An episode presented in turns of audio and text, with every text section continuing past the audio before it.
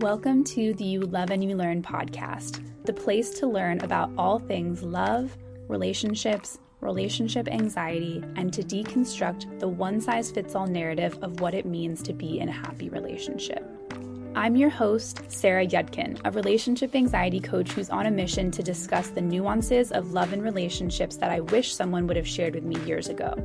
My goal with each episode is for you to leave with an expanded definition of love and relationships and with practices to carry with you in your life and relationships on a day to day basis. I'm so grateful to have you here. Welcome back to another episode. I'm excited to share today's conversation with you. In it, I got to sit down with Dr. Molly Burrets, who is a clinical psychologist licensed in the state of California with 15 years of experience practicing psychotherapy, conducting psychological research, and teaching psychology at the undergraduate and graduate levels. She runs a private practice in the LA area where she treats couples as well as women experiencing anxiety, depression, and reproductive concerns. She also serves as an associate editor for the Encyclopedia of Couple and Family Therapy, and her work has been published in books and scientific journals about relationship issues and couples therapy. And I absolutely loved getting the chance to sit down with Dr. Molly. She has so much wisdom to share, and the topic of today's conversation is all about healthy relationships. So, what is a healthy relationship? How do you know if your relationship is healthy? What are some things that maybe people worry are signs of an unhealthy relationship, but might not actually be? How do you listen? Listen to relationship advice online that tries to say this is healthy, this is unhealthy, and all of that good stuff. I know this conversation has been long overdue and really loved getting the chance to explore this more. So thank you so much for listening, and let's get to it. Hi, Molly. Thank you so much for joining me on the podcast. Thanks so much for having me. I'm really excited for this topic today because it's a really common question, not only in my community of many who identify with relationship anxiety, but I think it's just such a common thing for people to worry about as a human. And so I like to bring those subjects to light. So just to give everyone a sneak peek, we're going to be diving into kind of the dynamic of what makes up a healthy relationship, signs of potential unhealthy patterns in relationships, and how to kind of parse out for yourself of what advice maybe to listen to or what messages to listen to, because there can be such conflicting messages of what is or isn't healthy. So how do you decide for yourself what's working or not? So really excited to get into that. And before we do, I feel like it would be helpful just to hear a little bit more about kind of what made you passionate about relationships and what led you to want to help other people with their own lives or relationships as a therapist? Yeah, I, I love this question because I think the things that we're most passionate about often come from a very sort of emotional core place and um oftentimes in our childhood. And I really had a sort of preoccupation with relationships from the time I was a kid. Um, I think I had a lot of anxiety about relationships ending and starting. I had a lot of separation anxiety when I was a very little kid. And as I grew up, I think that separation anxiety kind of translated into some of my other relationships. But I remember going to walking to the bookstore in our neighborhood when I was like 10 years old, always going to the self help aisle and reading books in the self help aisle. I remember going back and forth multiple times to read the entirety of Men Are From Mars, Women Are From Venus. and I also remember kind of putting the book inside another book because I think even then, although I couldn't name it, I internalized that there was stigma about you know psychology um, i think a lot more so then than there is now thank goodness but I think it's really unusual for a 10 year old to do that. I didn't realize that at the time, but I know that now. So it's always been something that's of interest for me and really was my dream career. I wanted to work with couples. I wanted to specialize with couples. And I especially love, you know, when I'm working with individuals, I love working with women because I think women carry so much of the weight when it comes to relationship functioning. And um, it's a lot to carry. Yeah, absolutely. It can be a very powerful experience, but also a lot of stuff to carry, like you said. So it's really helpful to have support navigating that, especially if I know you've talked about on your Instagram before the myth of like women having it all and doing it all. And we won't go too far down that path today. So people can check out, you know, your page and, and check that out if they're interested in that. But I really do think that there are these gender stereotypes that have been around for so long and that women can be in these roles. And I primarily in my Instagram community and on my podcast, it's 95% or so women who are listening. And so I do like to speak to some of those mindsets. So I'm glad that you'll be bringing that perspective into our conversation. Yeah. And I'm honestly, I'm so grateful that there's so much content online about these topics, you know, just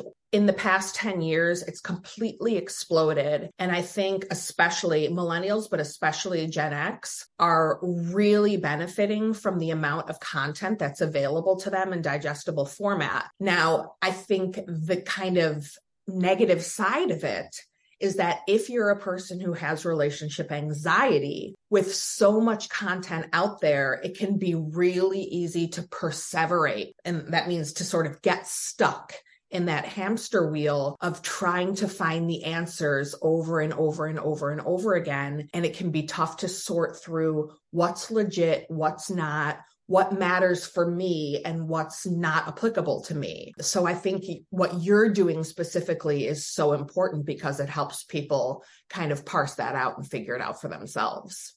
Yeah, I try, but I really do think that because relationships are so subjective, it's more about, and I'm sure this is something you believe strongly as a therapist as well. It's like empowering people to make those best decisions for themselves, but mm-hmm. trying to give them enough new context or nuance to at least see different sides of something that they may not have seen before. So, since you teed it off so perfectly, maybe it's good for us to kind of start there with how there is so much information out there online. And, you know, the format that gets boosted a lot by the algorithm, and actually a post that inspired this conversation is content like like seven signs of a healthy relationship, or on the flip side, seven warnings that you might be in a toxic relationship. And I think that these bite sized pieces of information are wonderful because they give you something to think about, but without maybe a follow up podcast episode or without getting to sit down and talk through it with a coach or a therapist, it can be hard to parse out what to listen to and what not to listen to. So we're going to go in later into some examples of healthy patterns or unhealthy patterns in a relationship. But if you're someone who's listening to this conversation right now, you're scrolling through social media and maybe you lean a little bit more anxious, like you said, and tend to perseverate on different posts like this. Like, am I doing this right? How do I know what advice to listen to, especially if there's conflicting information? What insight or wisdom can you offer somebody in that position? Yeah, I think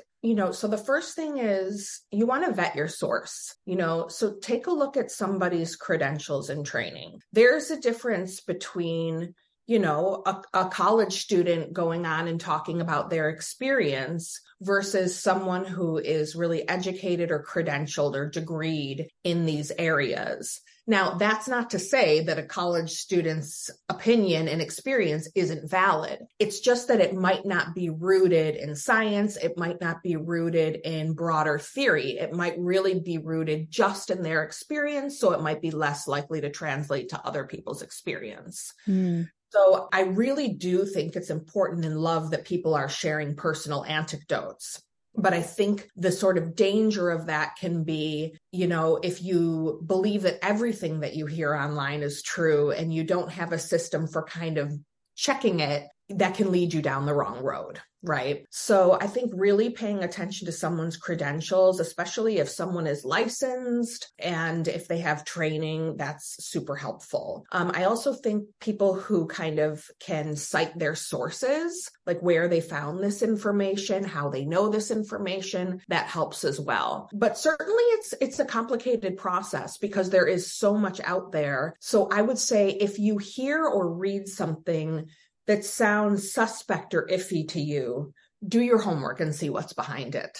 Yeah, that makes a lot of sense. And I can maybe share even a personal example of competing information that in some ways is both true but also needs more context. So i was going to bring this into the discussion later but i'm just rolling with what comes to me. You had yeah. you had something on your page that i loved which was some examples of things that you know some people might question if they're unhealthy. Like you might hear a relationship coach saying if there's not feelings of in love or connection with your partner all the time then that relationship is lacking polarity or it's lacking enough you know connection and chemistry. And that person could be, let's say, accredited coach. And mm-hmm. then there could be advice on the other side. And I love that you brought this to your page, which is like, it's normal to have dry spells sometimes. It's normal to not have full feelings of in love every moment of every day. And so I gravitate towards your message because that's the beliefs that I have now cultivated.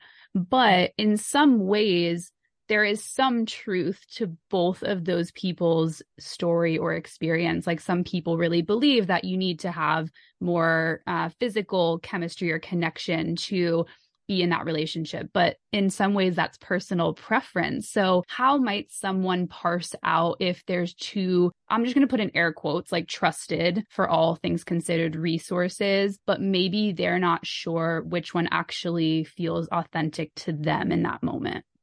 Yeah, this, that's such a good example. Uh, so let, let's take the dry spell example. So I think you want to look one at the length of a relationship.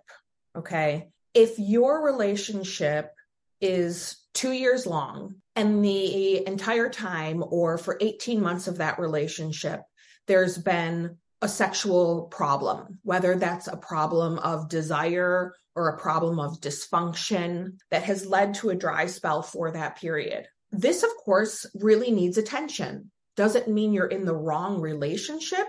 Not necessarily. But in such a short relationship, are you and your partner prepared to do what it would take to really address that, which is an overarching, broad themed problem that has transpired for most of the relationship?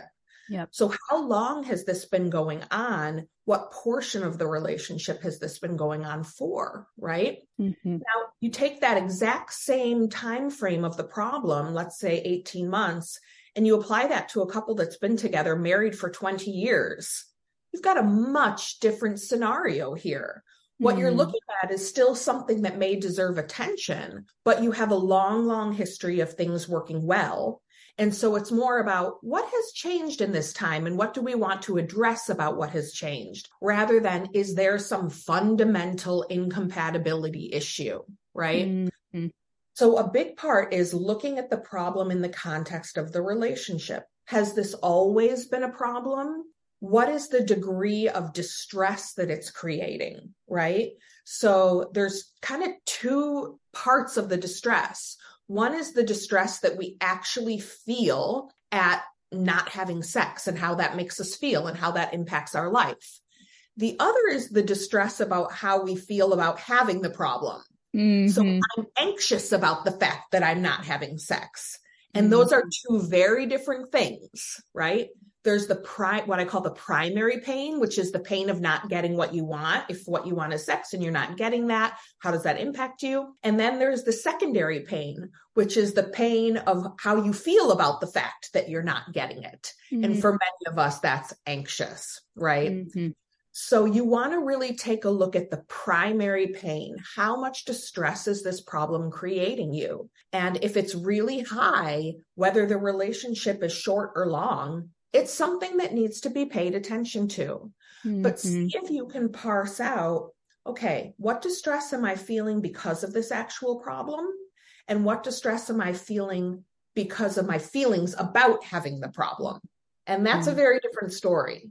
Yeah. Oh my gosh. I can relate, especially with this sex example, to the secondary problem. And I think a lot of people with anxiety can relate to anxiety about the anxiety, fear of the fear, judgment mm-hmm. about their judgment. It's like the cyclical nature of those feelings. But especially with this sex example, I've kind of joked before, and I sometimes feel a little bit vulnerable talking about this, but that's how you reduce shame, right? Is just saying yeah. the thing that needs to be said. But Nate and I sometimes joke like we have a six out of 10 sex life. And mm-hmm. as a mm-hmm. perfectionist, I'm like, that's not good enough. You know, it needs to be a 10 out of 10. And there's been definite phases where it has been closer to a 10 and phases where it's maybe closer to a six. So my confidence that we would be able to have our ebbs and flows of that is high. That's why I don't get too distressed. But yeah. in an anxious moment, the distress that like periods of less sex causes me, like physically, is actually not so much. The anxiety about should I be doing it more or less, or is this bad or wrong, is way higher. Mm-hmm. And so mm-hmm. I'm really glad you brought that point up. And just another thing that I heard in what you were saying is like this can be a way for someone to kind of check in with themselves if advice they're hearing about an unhealthy or healthy dynamic is relevant for them. Is is this actually causing me distress or is this causing the collective within the relationship enough distress that it feels like an important topic? Because there could be people that are like I actually am asexual. That doesn't really affect me at all. So hearing the advice that you should be doing this this amount of times really doesn't matter for me whereas someone else it could be a really big value for them. And so that could be helpful to parse out which advice feels more relevant to them. Yeah I love that you shared the six out of 10. I just, I want to throw out there that that sounds so reasonable to me. Six out of 10 sounds great to me. It's really hard to imagine. You know, I've been in my relationship for over 15 years. It's really hard to imagine how life would keep running and working if my sex life, my sex life and my relationship were a 10 out of 10. Mm-hmm. That would require a lot of me all the time and other parts of my life need attention too right mm-hmm. and so i think it's wonderful that you have had experiences where you know you can have 10 out of 10 days right 10 out of 10 interludes, but that it ebbs and flows. You know that it can be better sometimes, it can be worse sometimes, and kind of going with that, letting it ebb and flow, being confident that the waves will come, the waves will crash, the waves will go. That's where I think something really reasonable lies. And that's, I think it's something that's maintainable, especially with people who have kids. Six out of 10 sounds very reasonable, given that you have to have bandwidth for so many other things in your life. I really paid attention to your languaging as you were describing this, and two words really stuck out for me. I heard the should language and I heard the want language. Mm. There is a very big difference between I want to be having more sex and I should be having more sex.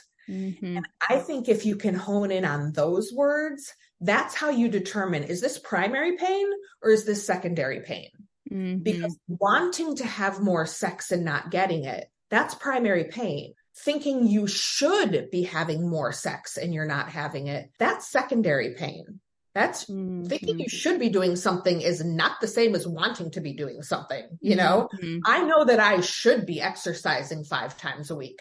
That mm-hmm. doesn't mean that I want to be exercising five times a week. And um, we, I think with with topics like this that are very stigmatized and very personal, like especially sex, we really get confused whether it's want or should because we have been so brainwashed to accept the culture of should mm. that we almost can't even figure out what we want anymore. Mm, yeah, I think that's so relevant to this conversation. So, before we dive into maybe some examples of unhealthy patterns or healthy patterns, you know, with that notion of parsing out what is a want versus what is a should, how do you normally support your clients with these types of whether it's a question they can ask themselves or a tool to like kind of pause and check in how are you guiding people towards more self-awareness of those differences yeah so i think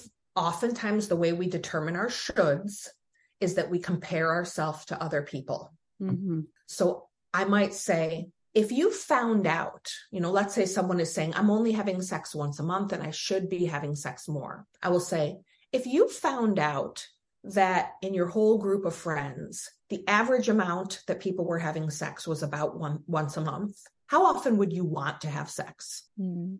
So normalize your own experience, compare it to other people's. Imagine that other people are having a similar experience to you and then see how you feel. Because if, if I'm imagining that all my friend group is having sex about once a month, and I'm thinking, oh my God, that is not enough. These poor people, I want to have it a lot more. Then you're really clear. This is a mm-hmm. want. I mm-hmm. want to have sex more than once a month. But if it's a relief, oh my gosh, everyone else is only having sex once a month too. Whew, I feel so much better. Then it's like, oh, it's probably you should.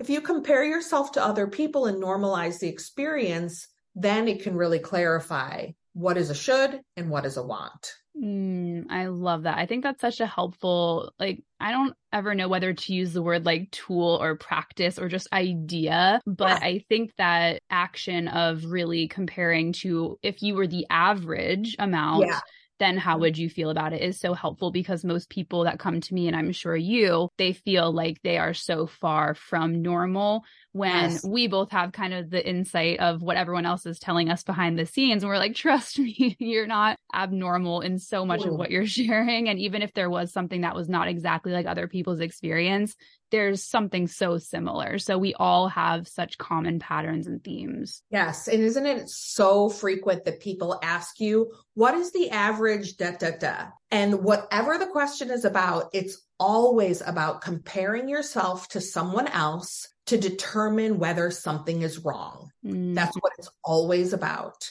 Yeah. And there are times when that is helpful. There really are. Sometimes you really need to understand the baseline to really sort yourself around it. But more often than not, we're doing it to determine where we stand in line compared to other people, to determine how much shame or guilt we should have about something. Mm-hmm. And I just wanted to help people let that go.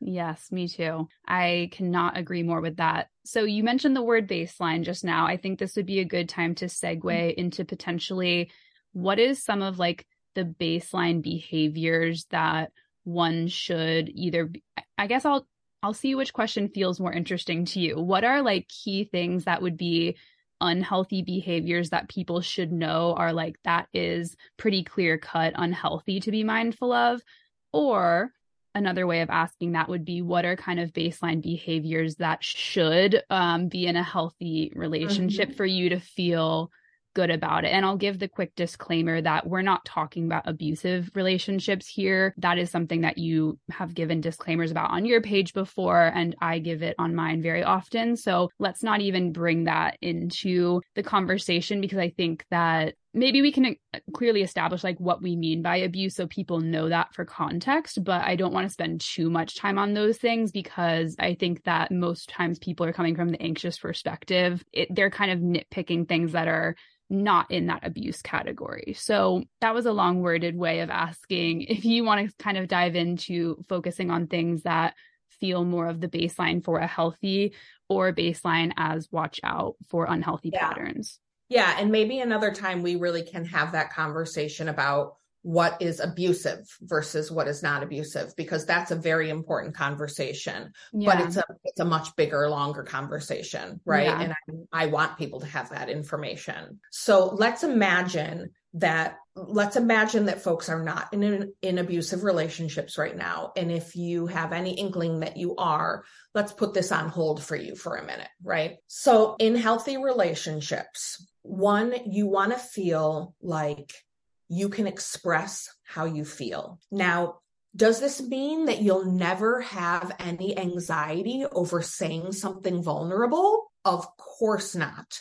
I've been with my husband for 15 years and I still get nervous to tell him something that I know is going to make me vulnerable. Okay. But in general, I have a feeling that I can share my real feelings with my husband. Mm-hmm. I don't walk around feeling like I need to hide how I feel or cover up how I feel in order to keep the peace, right? I want people to be in relationships where they can express a range of emotions and have there be a place for them.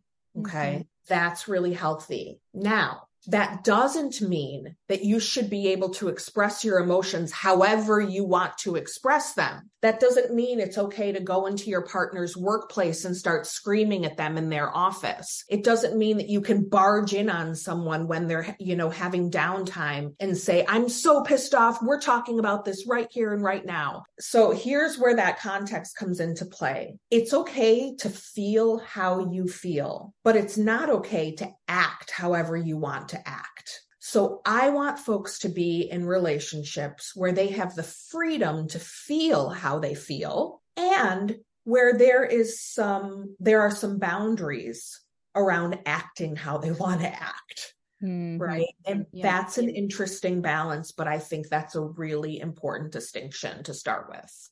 Yeah. A couple follow-up questions on that first on like the healthy side of things and then maybe we can what we can do maybe is flip to what the unhealthy version of that behavior could look like Great for idea. people to be mindful of yeah so when it comes to relationship anxiety if you're having let's say doubt because there's a moment where you're not attracted to your partner. I think a lot of people question, like, should I be able to share all of my intrusive thoughts with my partner. And my take on that is that to kind of pause and check in of like the intention. Are you looking to connect and help your partner understand you, or are you just trying to kind of like dump something? Now, that doesn't mean you should feel like, again, you're walking on eggshells around your partner. You should feel like they are able to support you but i kind of want to bring that question in of like if you have something that's more sensitive how do you recommend still being able to express your feelings without hurting your partner um, by saying something that might be like I don't want to say like questionable, but it's like it's just an anxious feeling that you don't necessarily want them to fully understand. Absolutely. Yeah. I love your, I love you bringing the word intention, and that's a great starting place. So I think you ask yourself a question and you say, for whose benefit would I be sharing this information? And sometimes you want to share difficult information because it's for your partner's benefit or for the relationship's benefit, right? Mm-hmm. And those are important things. Mm-hmm. Sometimes you want to share something and it's truly just for your benefit. Now, I'm not saying that's wrong, but if the benefit that it will give you is it will make you feel less anxious or it will make you feel less guilty, that I want to have you take a second look at. Mm-hmm.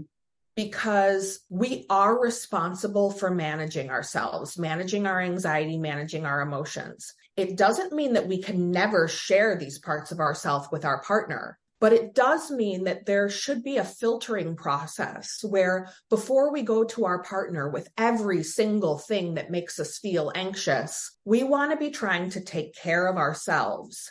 Mm-hmm. How can I mm-hmm. cope with this feeling on my own? What would I get out of this by sharing it with my partner? Am I really just looking to offload some anxiety? If that's the case, what can I do for myself first to address that anxiety? Before I recruit my partner in solving that anxiety with me. Mm-hmm. Now, believe me, I'm a really big fan of these interdependent relationships where we really rely on one another for soothing to get our attachment needs met. And so I'm not saying you can't express your anxious feelings to your partner. I'm just saying they can't be the first line of defense all the time. Yep. You want to take responsibility for self soothing when you can and reserve those times when you're having difficulty regulating for your partner so that you don't overwhelm them and also so that you don't become codependent and constantly relying on them for reassurance. Mm-hmm. Yeah. I love the nuance you added there about how, of course, it's okay to have some reassurance from your partner and to rely on people that's an important part of being in relationship with people. However, if they're the first or maybe even only line of defense, that's when it can maybe wear down the emotional connection. So, with that said, you just established that there is a healthy dynamic when you feel like you can share things with partner. If the flip side of that was to be discussed, what would be the potential unhealthy pattern for people to look out for that's opposite of this healthy habit. Yeah, I think if you're if every time you're anxious about something, your immediate response is to go to your partner for reassurance, that's going to drain a relationship really quickly. Okay. Um, it's going to put your partner in more of a caregiving role than anybody should really be in for mm-hmm. another adult, especially for a mutual partner. And that's the quickest way to kill a sex life. I'll tell you that is to put your partner or act in a caregiving role. That really chips away at desire when you start having to take care of someone as a general stance or a general dynamic in the relationship. Mm. So I think really being intentional about taking responsibility for meeting your own needs, self soothing, empower yourself by getting the tools that you need to address your anxiety, and then recruit your partner in that from time to time, you know, in those more difficult moments or when you're really struggling. Yeah. That makes a lot of sense. And another potential opposite of being able to fully express yourself might be, I imagine, if you feel like you can't share anything with your partner, you feel like you have to be constantly walking on eggshells, or you feel judged or shamed, or maybe even like your partner could lash out if you're bringing some of these things to the table. So I think that's potentially dipping into more of like the verbal or emotional abuse category. I'd love to do a part two eventually to mm-hmm. actually fully dive into this. And what we can do is maybe add some resources in the show notes for people if they're listening and they are kind of on the fence about that. But I imagine that's kind of where it starts dipping into potential verbal or emotional abuse if you can't safely express something. Yeah. Uh, thank you for bringing it back to that because that's absolutely right. When it, when it's unhealthy, it can look like oversharing or undersharing because you're walking on eggshells, afraid of your partner's response. Some for some of us, our partners don't actually have problematic responses, but we anticipate that they will. Or maybe we have a history with parents or caregivers or a previous partner who really didn't allow for our voice to be heard. And so we make assumptions about what's acceptable and what's okay in our relationship. And we censor ourselves, even though our partner might actually be really open to hearing our experience. Mm-hmm. So that's another thing to take a look at too is, hmm, whose problem really is this? am I having this walking on eggshells experience because of things my partner has actually done or said? Or is this about a previous hurtful experience in my life and I'm operating from that mindset now? Mm-hmm. Yep, that's a great consideration.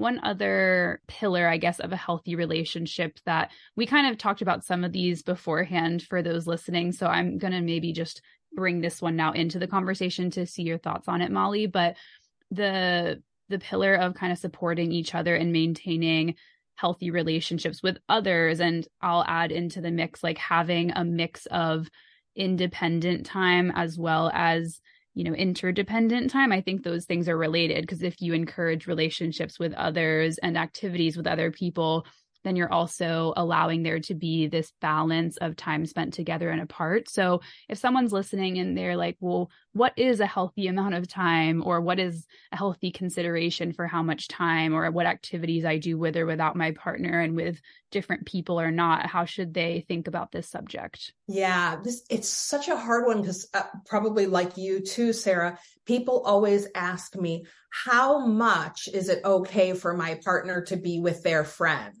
Mm-hmm. Right.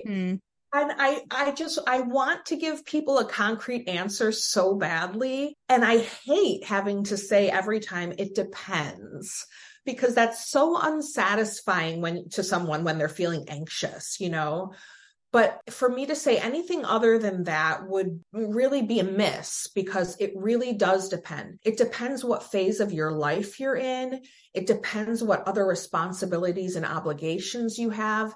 It depends how much trust is in the relationship and whether trust has been broken or betrayed right? So there's lots of things to consider, but this is one of those times where you really need to dig in and look at primary pain versus secondary pain. Mm-hmm. Is my partner, let's take just spending time with friends, for example, is my partner spending so much time with his friends that our relationship is truly being impacted? There's no space left for me. There's no quality time left for us what I get of him is the leftovers. He's already kind of expended all his energy and had all his fun. And then he comes home to me and I just kind of get what's left. And what's left is not very satisfying, right? Mm-hmm. If I'm noticing that like there's not much joy in my relationship, but my partner experiences a lot of joy when in having time with her friends, that's something to take a look at. What's going on there? Those are all points of primary pain that my relationship is being impacted by your relationships with these other people and the amount of effort you're putting in with them versus what you're putting in with me. That's mm-hmm. primary pain. And that really deserves your attention mm-hmm. because you are worth having a partner who is invested in you, you know? Mm-hmm. mm-hmm. But then there's secondary pain, which is when my partner is with their friends, I'm worried they're having more fun with them than they have with me. Mm-hmm. When my partner is with their friends, I'm worried that they're going to be talking to another person of interest mm. um, while they're out and about, even if you have no evidence that that person has been unfaithful or mm-hmm. is anything but committed to you, you might be anxious about that when they're spending time with other people, right? So I think asking yourself, what about the current setup is my anxiety and this secondary distress versus what about it is this is actually creating a problem in our relationship that's a way that you can start to get at how much is okay. And I, I, I really wish that I had a more concrete benchmark for people, and I just don't.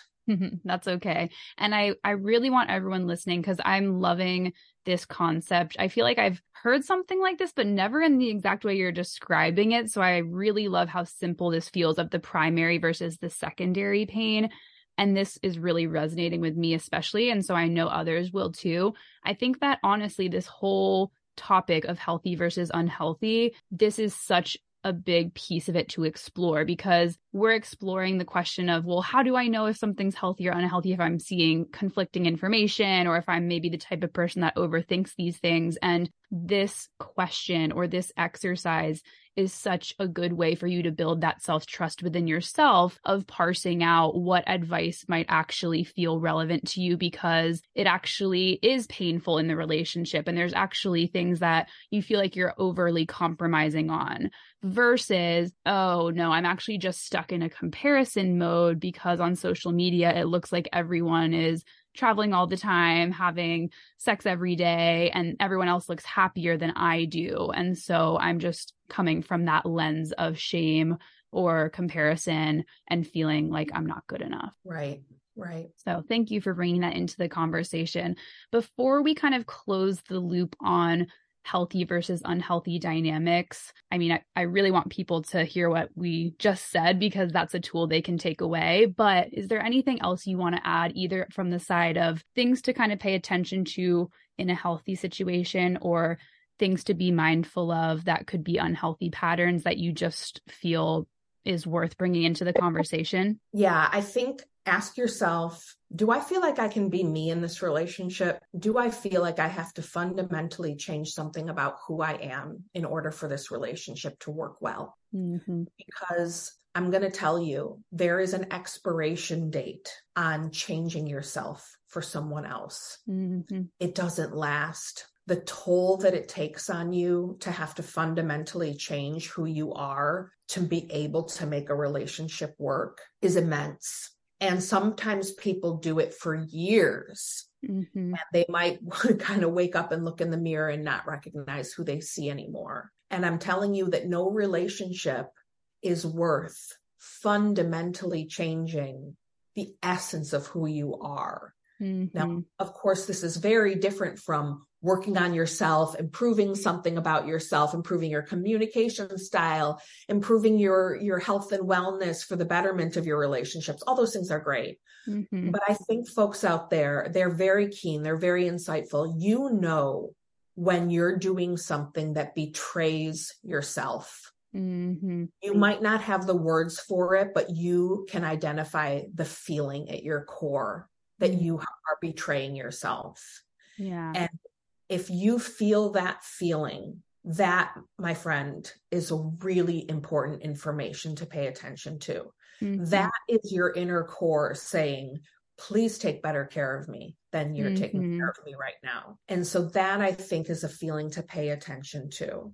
Um, because I want for folks, everybody to be in relationships where who they are and the essence of who they are is enough and is acceptable in the relationship. Yeah, I think that's so important. I'd love to explore maybe very quickly just like two potentially different examples of that happening, like one that could be a little healthier versus unhealthier. What I'm hearing you say is if you have to majorly sacrifice who you are for mm-hmm. this relationship, then that can be really important to note. So, what I heard in that could be something like you absolutely love to play sports with your friends, and then your partner's like, you don't you shouldn't do that anymore. Like there's no more time for that. You can't do that for some reason. Like if basically they're saying you have to change this to be with me that mm-hmm. would be something worth being mindful of. Does that feel like true to what you're saying? Yeah i mean um, it, look if there's something you're doing that's unhealthy and your partner says you would need to change that in order to be with me like let's take for example drinking behavior mm-hmm. i'm not comfortable with the amount that you drink that's kind of a deal breaker for me. You know, drinking five times a week is not something that I want to be exposed to or have in my life. Mm-hmm. And so you can do that, but that's that's not going to work for me in this relationship. Yep. Right. I get it. I get it. But if it's something that is really a healthy, proper outlet, yes. um, telling your partner that they can't do that is very controlling. For sure. You, you know what I see this sometimes is when people are picking careers. Mm-hmm. Um, you know, someone might get together with someone who's a creative, who's or who's an artist, and there's a change process that happens where that person is sometimes I don't know pressured into giving up that because of their partner's needs, wanting them to make more money, wanting them to have something more reliable and that's more stable. And look, there's nothing wrong with changing how you envision your life and, and creating different priorities for yourself. Maybe as you get older, having more financial stability is a bigger value for you than it might have been earlier. Yeah. But if you're really noticing that I have to change this about myself for my partner, I cannot be in this creative career. I cannot do the thing that I want to do with my life because my partner doesn't approve or want something different for for their life, that's time to really start thinking about issues of compatibility. Yeah, I love you just gave kind of that a little window into what I was going to give as the second example, which is like it's okay to change what you might have expected for yourself. Because, for example, like if you would have asked me before I met Nate, like, do you like English Premier League soccer, football, whatever you call it? Or like, are you going to spend your time on Sundays like watching it and actually enjoying it? I would have been like, no, like that's, I don't like that stuff. And then because Nate likes that, I've now become more, I feel like I'm more focused on sporty stuff, which I actually have never been against, but it's not necessarily something I would have been hardcore into. So that was like the second example I wanted to give, which is maybe you didn't imagine something playing out the way it would because you met this person who sees the world differently than you do. And that's not necessarily betraying yourself if you're changing or evolving, even if that might look different than the version that a past you dreamed of. And I think sometimes people get hung up on that. A lot of my clients do. They're like, well, maybe this wasn't exactly how I envisioned life playing out. And I think that can hold us back in some ways, especially if there's something to benefit from the new change. Absolutely. There are so many ways that I'm a different person with different interests because of my relationship. And that's wonderful. Relationships are, you know, such tools for us for evolution. That's awesome. But if you're feeling like the way that you have changed has betrayed yourself, yep. that's the problem. Yeah. Getting to watching, you know, English Premier League soccer is not something that you grapple with and feel like you are betraying yourself over. Yeah. Um, but I'm sure we could come up with examples that would feel like this is not who I am. I am putting on a false front. I can't keep this up. The amount of energy that it takes to try to force the square peg into the circle hole is just too demanding. And totally. people know, I trust the audience out there. You know what it feels like on the inside when you're doing something that's not true to who you are. Yeah. I agree. And I feel like, yeah, my example may have been a little trivial, but I think it was helpful to at least explore oh, both of those categories. So thank you one. for going there. Since we're almost at time, there's just a couple final questions. One question I ask all my guests, just because this is the You Love and You Learn podcast. What is one thing you have learned about love that you would want to leave listeners with? I have learned that you should never beg someone to love you. Mm. You should never be in a relationship where you feel like you have to claw for someone's commitment, attention, love, or respect. that there is somebody out there, I promise, who you will not have to work hard to get. Mm-hmm. That will just show up and want to be there with you and do what it takes to stay there with you without you having to force it. Mm, I love that. And by forcing it, you mean forcing their love for you. Yeah. Yeah. Mm-hmm. I love that. That's such a powerful reminder. And I couldn't agree more. I'm glad you brought that in. How can people stay connected with you if they're enjoying what you shared today and want to follow you or on social media or check out your website or anything like that? Oh, I would love that so much. Yeah. So my my Instagram handle is at Dr. Molly Burrets, D R M O L L Y B U R R E T S. I post there pretty frequently. By the time this podcast airs, I'm going to have a new baby. So if you don't see me every day on social media, I'll be back soon. Um, I'm just taking care of something that's really important to me and really exciting for me um, as my family grows. But I love chatting with my audience there. I go on stories. I'll do ask me anythings and you can submit your questions and I'll respond right to you. Um, you can also check out my website, drmollyburrets.com. If you're in the state of California, um, there's a potential that we could work in a therapeutic relationship together. If you're not in the state of California, kind of stay tuned because I post information there about coaching and retreats and intensives that can be available to anyone no matter where you live. So that's a good way to sign up for my newsletter and get the updates. Awesome. Well, thank you so much, Molly. It was a pleasure having this chat with you. And I definitely want to do a part two at some point once you are back in the swing of things, maybe later this year, towards the end of year or start of next year. Cause I do think the abuse conversation, it's one I don't feel that I want to be the one speaking to. And so I'd love to have someone whose work is more specialized in this understanding. So I will reach out and coordinate that with you. I'll look forward to that. Sarah, thank you for everything that you do. I know there's so many people out there that really need you and that you bring so much richness to their life. So thank you so much for having me. Oh, thank you so much. I appreciate that. I received the compliment mm-hmm. and congrats on your growing family. And I'm just very excited as well that you get to spend some time taking care of the thing that you love. thank you. All right. Talk to everyone soon. Thank you so much for listening to the You Love and You Learn podcast.